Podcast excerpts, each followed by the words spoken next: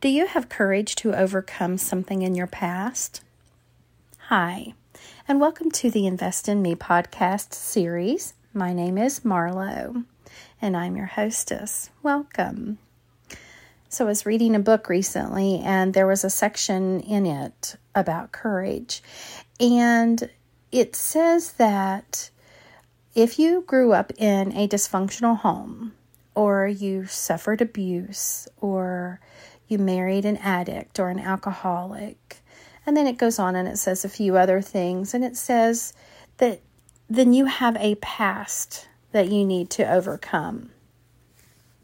And I truly stopped when I was reading that and jotted down my thoughts in my journal.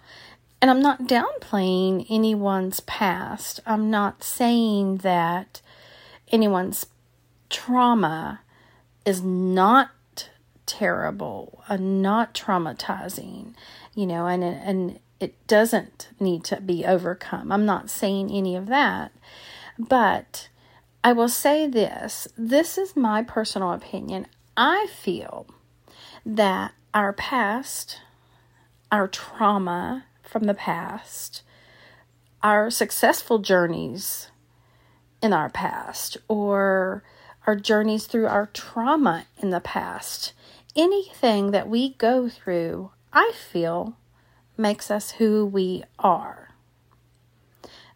To me, when I look at things of my past, I don't regret most everything. I'm sure if I sat here and really thought in depth about different things that took place or things that I did, whatever, that there may be some things that I say, oh, I wish I hadn't done that, or, you know, I wish that wasn't a part of my past. But my past is what has created who I am now. And without that, I wouldn't have that past experience to create who I am. Does that make sense? So let's talk about the Bible. Let's talk about King David in the Bible. You know, there's so many stories that we can talk about, about King David.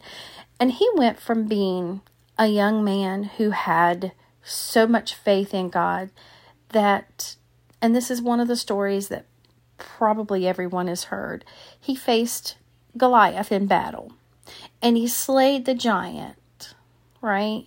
He had so much faith in the Lord that he was not fearful. He went up to battle and he slayed this giant. So he went from that to becoming a man that allowed the desires of a married woman to change him into someone that would sin against God and biblical principles, right? But David did acknowledge his mistakes. Psalm fifty-one and three says in the King James Version, "For I acknowledge my transgressions, and my sin is ever before me." So David knew that he had sinned against God. And if you read if you read the Bible, and especially in the Psalms, there are lots of songs and poems and stories, things that he's writing. It's almost, to me, Psalms is similar to a journal, because he's having good days and bad days, and he's thanking the Lord and praising the Lord, and then he's crying out to the Lord for help. And so I enjoy the book of Psalms. But, you know, David does recognize that he's made mistakes. He recognizes that he is weak. And he's hum- he was a humble man and a courageous man as well. And so David's mistakes and his past helped to create him into the man that he was. You know, that was a part of his character.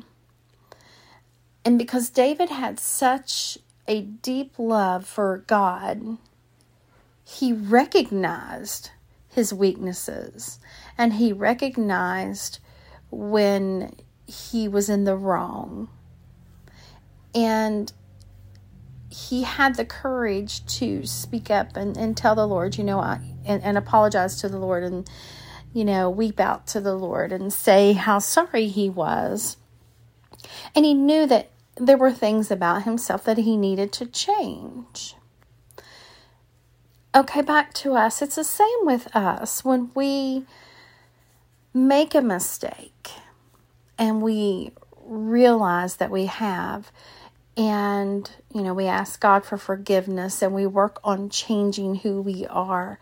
Again, I feel like that is creating our character, creating who we are.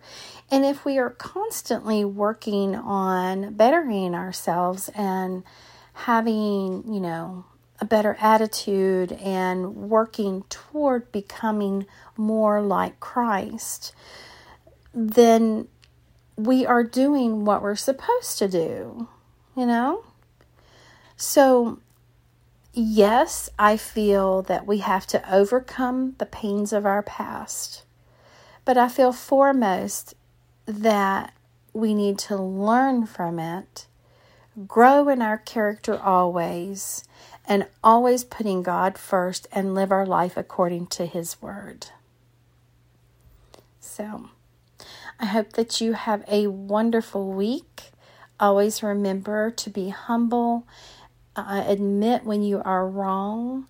Live in God's grace and try to put God, always try to put God first. Remember that the Lord is there always for you, no matter what you're going through, or just if you need to talk to anyone, He's always there for you. And remember that your courage comes from the Lord. Have a great week. Bye.